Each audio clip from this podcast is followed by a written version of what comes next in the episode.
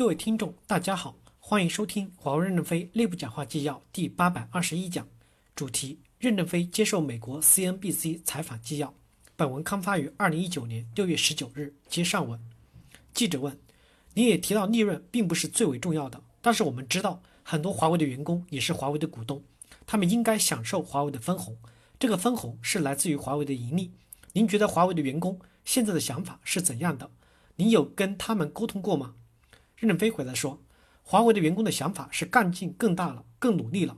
我们一定要赢，我们有能力打赢这场制裁，因此大家都充满了信心。有机会的话，您可以找我们的员工座谈。”记者问：“您的意思是说，华为的员工并不在乎华为的利润下滑，而由此导致他们的工资收入下滑吗？”任正非回答说：“首先，工资不会下滑，我们有足够的薪酬支付能力，我们也在改变激励的结构。”很多在关键的时刻表现优秀的人员得到破格的提拔加工资，长期的收益要看年底的报表，可能比年初的规划要低一点，但是看见比我心里预期高多了，利润情况仍然很好的，我的心是踏实的，我就不让财务向我汇报工作了，我去关心一些技术方面的发展。记者问：您如何形容华为和 Google 的关系？如果华为没法获得 Google 的操作系统，如何继续推进自己的业务？任正非回答说。Google 是一个非常好的公司，我们很尊重它。我们和 Google 永远都是站在同一条利益线上的。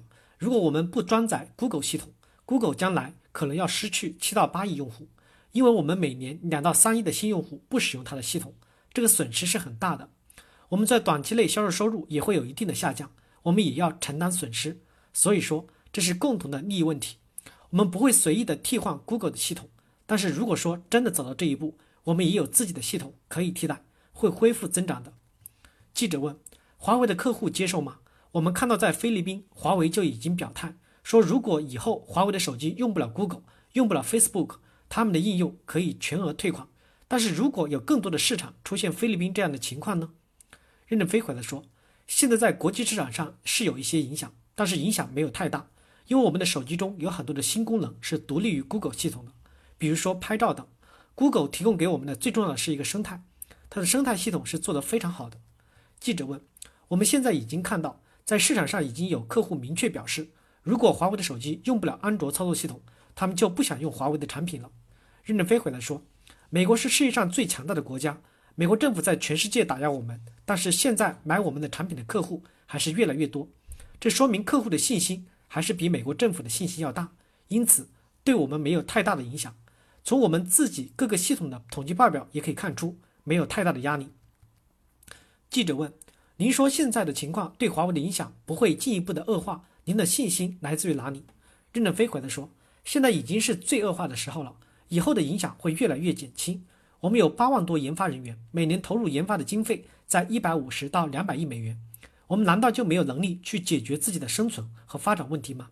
这是我们的信心的基础。”记者问：“您如何能够保持消费者会想用华为自己推出的操作系统？”而不是 Google 的安卓操作系统。